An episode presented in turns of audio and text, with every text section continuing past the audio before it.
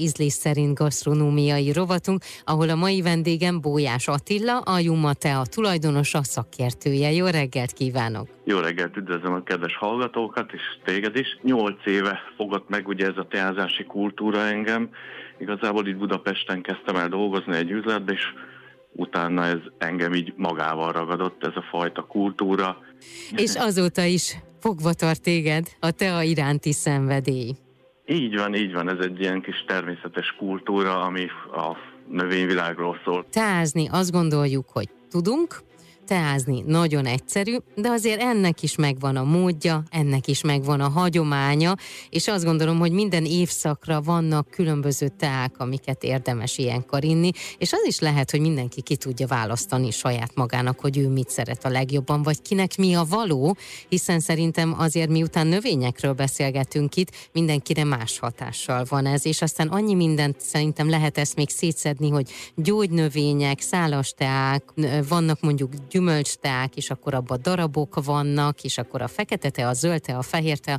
Na de kezdjük az elején. Milyen hagyománya van itt Magyarországon a teázásnak? Többnyire igazából százszázalékban szálas teák vannak, gyümölcsteák, aztán vannak zöld, fekete, más-más tájvidékről vannak, hogyha itt tehát így Ázsiát nézem, Japán, India, Kína, aztán dél-afrikai, ugye ez a rojbosz vagy vörös teaként szokták becézni, aztán dél-amerikai, ez a matétea, vannak ugye más-más teatípusok és más elkészítési módok ezáltal. Aztán ugye a gyümölcsteákban csak szárított és asszal gyümölcsök vannak, aztán ezeknek az zöld teáknak és fehér teáknak, vagy fekete teáknak vannak ízesített változatai, amit gyümölcsökkel ízesítenek, vagy ugye azzal gőzölnek be, például ugye a bergamot narancsos fekete tea, és ugye ezeknek elkészítési módja van, például egy zöld teát ugye nem szabad fúrázni, alacsonyabb hőfokon szabad áztatni, és két-három perces időintervallum. Ugye mivel magas antioxidáns vitamintartalma van, ez miatt is kell ugye alacsonyabb hőfokon áztatni őket. Aztán egy gyümölcs vagy rojbosz, tehát azt lehet forrázni, és 5-8 perces időintervallum van. Nálunk ugye itt, itt Magyarországon inkább télen teáznak az emberek, ugye összekötik a hideget a meleggel. Hmm. Nyáron kevésbé fogyasztanak, de egyre többen most már ugye kezdik megismerni, felfedezni ezt a fajta kultúrát, úgyhogy most már nyáron is egy kicsit ugye intenzívebben használják és fogyasszák.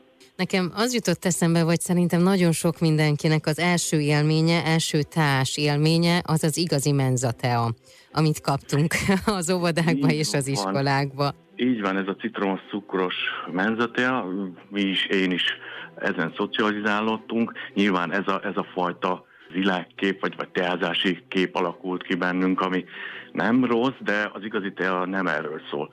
Ázsiában teljesen ízesítetlenül fogyasztják, ez annyit jelent, hogy csak maga a fekete vagy zöld teát fogyasztják, teljesen naturba, tehát ugye leszedik a növény, szárítják, átmegy ugye ezeken a kezelési folyamatokon, fermentálják, és annak a kiáztatott főzetét fogyasztják, tehát semmiféle cukrot vagy egyéb ízesítést nem használnak hozzá illetve nagyon minimálisat. Hát ugye van egy-kettő náluk is, például virágokkal ízesítik jázmin, rózsa, oszmantusz, tehát ugye vannak ilyen fajták, amivel ízesítik, de növényjel, mm. növényvirágokkal. Uh-huh. Hogyan lehet jól tázni, vagy hogy lehet megtanulni jól tázni? Én azt gondolom, hogy nem igényel olyan nagy szaktudást, nincsenek ilyen kővel vésett szabályok. Ugye, amit az előbb is mondottam, ugye van egyfajta receptúrája, és hogyha azt betartjuk, akkor igazából onnantól kezdve el tudunk készíteni egy jó teát. Ugye ez olyan, mint egy jó főzés, tehát ugye jó dolgokkal foglalkozni kell, uh-huh. meg kell ülni, tehát ugye ez a fajta például zöld és fehér tánál, ugye ez a 80 fok,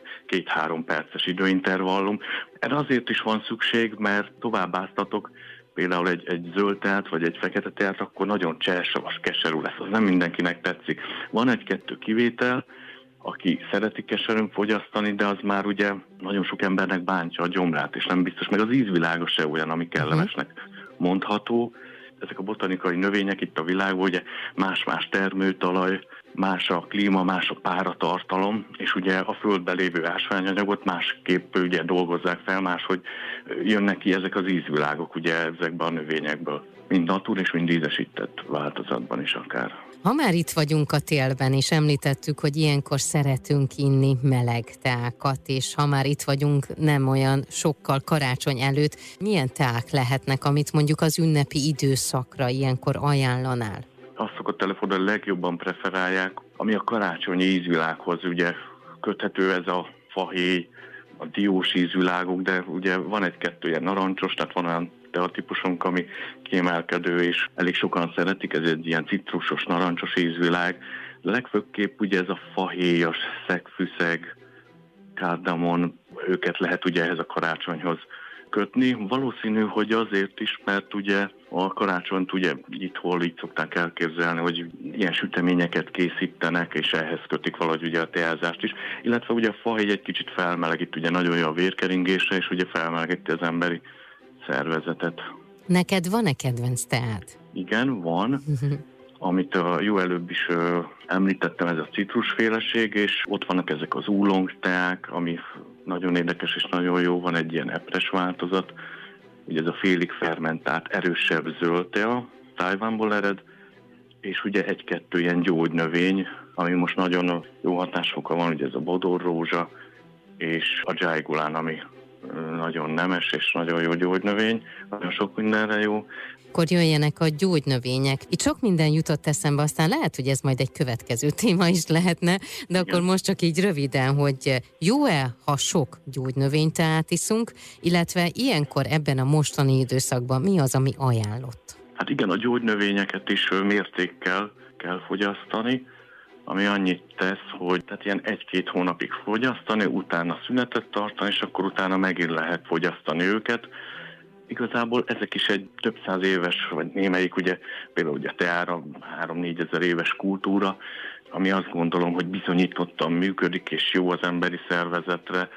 Ami most jelenleg ugye a, a bodorózsa, ami nagyon jó ilyen megfázásos időszakra és a pandémiára való tekintette, nagyon hatásos és nagyon jó ugye a bodorrózsa, akkor van a lapaccio, az egy fakéreg, ami nagyon jó gyulladáscsökkentő hatása van, a jaigulán, ami milyen szempontból kimagasló, mert úgy nagyon sokféle, tehát gyakorlatilag a halhatatlanság nőjének is tartják, akkor az ázsiai citromfű, aminek nagyon magas a B-vitamin és a magnézium tartalma, ennek ugye nyugtató, lazító hatása van, ugyanakkor egy citrusos főzetet ad, moringa levél, ami vérkeringése nagyon jó, tehát tisztítja az érfarakat. Most ugye olyan, olyan növényekről beszélek, amik már ugye bizonyítottan működnek, és nagyon sok dokumentáció van, és, és tényleg nagyon jó hatásfokuk van. Mi is ezt már, már legalább 8 éve így fogyaszgatjuk őket.